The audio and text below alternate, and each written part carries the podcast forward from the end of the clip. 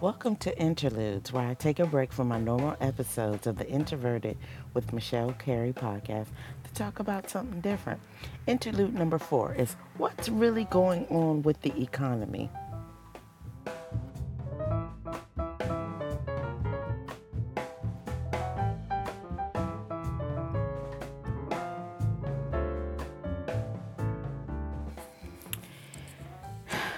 Feel it in my bones. Oh my God. 2018, the US dollar probably will collapse.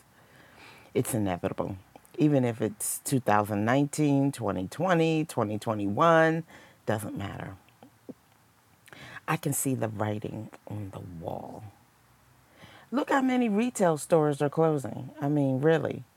Every time I go back to Annapolis Mall, another store is gone during the holidays, it was I went to um, the mall on December 26th, and then when I came back, like two days later, two stores were already gone. But here's a brief list of some stores closing in 2018 or closing some of their stores. Sam's Club closed 63 stores. Macy's is closing 11 stores. Sears and Kmart are closing 103 stores. J. Crew 50. Gap and Banana Republic about 200. Teavana is closing all 379 of their stores of which they're all in the mall anyway, but they've been underperforming. You know, there's a Teavana um, store in Annapolis Mall, but this um, mall also has two Starbucks. It has a cafe like Starbucks where you can go in and sit down. That's on one part of the mall. And on the front part of the mall, because there's a back end and a front end, the front part of the mall, they got another Starbucks. It's not the cafe mode, but they do have like some tables um, out front of it, but no sofas, and then you can't walk in. It's more like a storefront kind of thing. But yeah, I mean, why would anybody go to Teavana? I hardly ever see anybody in there because there's another tea store in Annapolis Mall that's in the front. It's not on like the side that takes you to the back where you may not as get as much traffic, but that's Capital Teas. They probably get better service than Teavana. Teavana. So yeah. Um, then there's the retailer or the corporate, um, the corporation that owns Ann Taylor Loft, Dress Barn, Lane Bryant, and Justice. They're closing 268 stores. And depending on how their negotiations go with the reconfiguring, I guess, of their rent, um, to the mall or maybe store spaces. Depending on how those negotiations go, they've already slated to shut down another 399 stores if they don't go well. So, yeah. Then there's Michael Kors. They're closing up to 125 stores. And I ain't even talking about the stores that have already closed, right? But every time a retail store closes a location, you know, that's essentially firing people who work at that location. You know, they're not relocated somewhere else, they're just out. So, that means that's thousands of people who are losing their jobs, which means the unemployment, you know, numbers to me are bogus because you can't remain anywhere near 4% when you have all these retail stores closing left and right it's like really like unemployment is really that low when I know that all these stores are closing. But to me, well, this is what I read, and but the unemployment percentage, the rate, it, the number has been um, has been manipulated for years. Yes, even through the Obama years, it, it doesn't matter because as per the BLS, which is the Bureau of Labor Statistics, who puts these scores together, um, you can look this up, and I will leave the link it is um, based on a sample survey of a number of households. And this sample, of course, is considered representative of the entire United States. And if I'm not mistaken, I think it's 60,000 households. So you're saying that 60,000 households are representative of all the households in the United States. Yeah, I don't know about that. So, but not only that, but um, not not only are the stores closing And I think the unemployment rate has been manipulated. Pension funds have been underfunded for years. So people who are looking to retire with a certain amount of money will not. Um, you can search for the pension fund crisis or the state pensions that are in trouble to get more information. But yeah, check out for the states of Illinois, Kentucky, New Jersey, South Carolina, Connecticut, and Colorado. And they are the states that have the most trouble, especially Illinois. So, you know, if you know anything about our economy, you would know that everything runs on debt and credit, right? And stores get credit to stock their shelves, and this includes grocery stores, right? So imagine if the credit lines freeze up because the the U.S. dollar is collapsing and stuff is going haywire. Then it means grocery stores can't stock their shelves with food, right? And then the truckers we need to deliver the food would halt. Wow. So you know maybe because they couldn't get gas, which is on credit too, to travel to even bring us the food to the grocery store. What are we to do as a society? What are we to do as a nation? What are we to do with all these people that we have? I mean, it would be mass pandemonium because it would be so quick because nobody would be expecting this, right? You know, the majority of our society is prepared.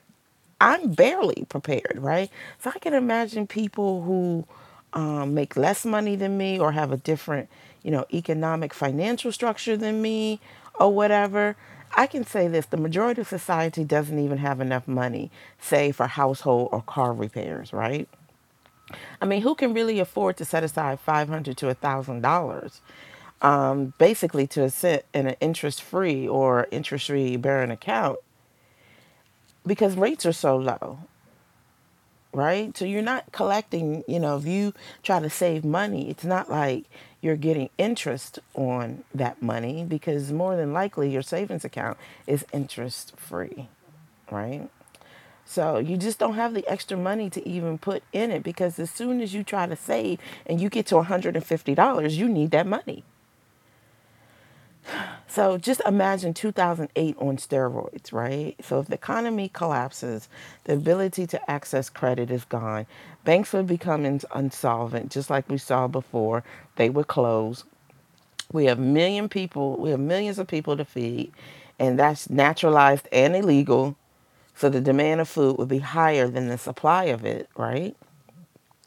This would also include gas and other necessities we need to survive, like water so think about that. This could also roll over to state and local governments that provide us with clean water in terms of like our utilities, you know, electric and gas. None of this would be available anymore. You know, people will go out of their minds.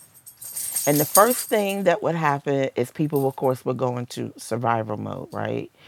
Which would include looting and riots, and then, of course, self defense from those who were looting and rioting. And the way, you know, we would go way back. We would have to go back into bartering and growing our own food for survival. I don't think we're ready for that. You know, given where we are in our society, this is not a good look, right? Maybe except for the Amish, okay, because they got it already, you know, they not into technology and where we are. So they'll be good. But I don't think anyone else in our current society would be able to live like we're in the 1800s. Talk about hard, right? Our minds aren't mentally ready for such a breakdown in our way of life. But the dollar is already in a free fall. And if you notice how you have to spend more dollars um, for things that were once cheaper, right? This is called hyperinflation. So start observing that, you know. And I'm not trying to be a doomsdayer, but you know, really, some believe that the Federal Reserve or even the POTUS or some little secret force, I don't want to name names, but you know what I'm talking about, is driving the United States to collapse, you know, placing it in um, an economic ruin in the first place, right? So you have to observe. Just start observing what's going on. Open to, you know, open your eyes to what's going on around you, what's going on in your community, because the dollar is based on confidence, right? It's not back, backed by gold anymore. That's been gone. The dollar was taken off the gold standard in August of 1971. That was almost 47 years ago by President Nixon.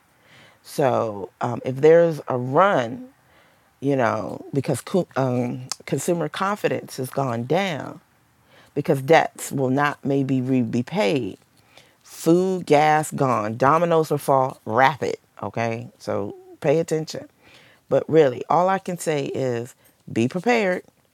Make sure you have some gold and silver because these items have always been considered currency for years, right? Precious metals never lose their value. Stock up the best way that you can water, toilet paper, soap, needed meds, and other essentials that you need to survive on a daily basis. Learn how to maybe grow your own food. This may include, you know, turning your diet around, letting go of fast food, not eating as much meat, and eating more plant based. It's just things to think about, right? Think of your safety. Most importantly, stay knowledgeable, alert, and observant.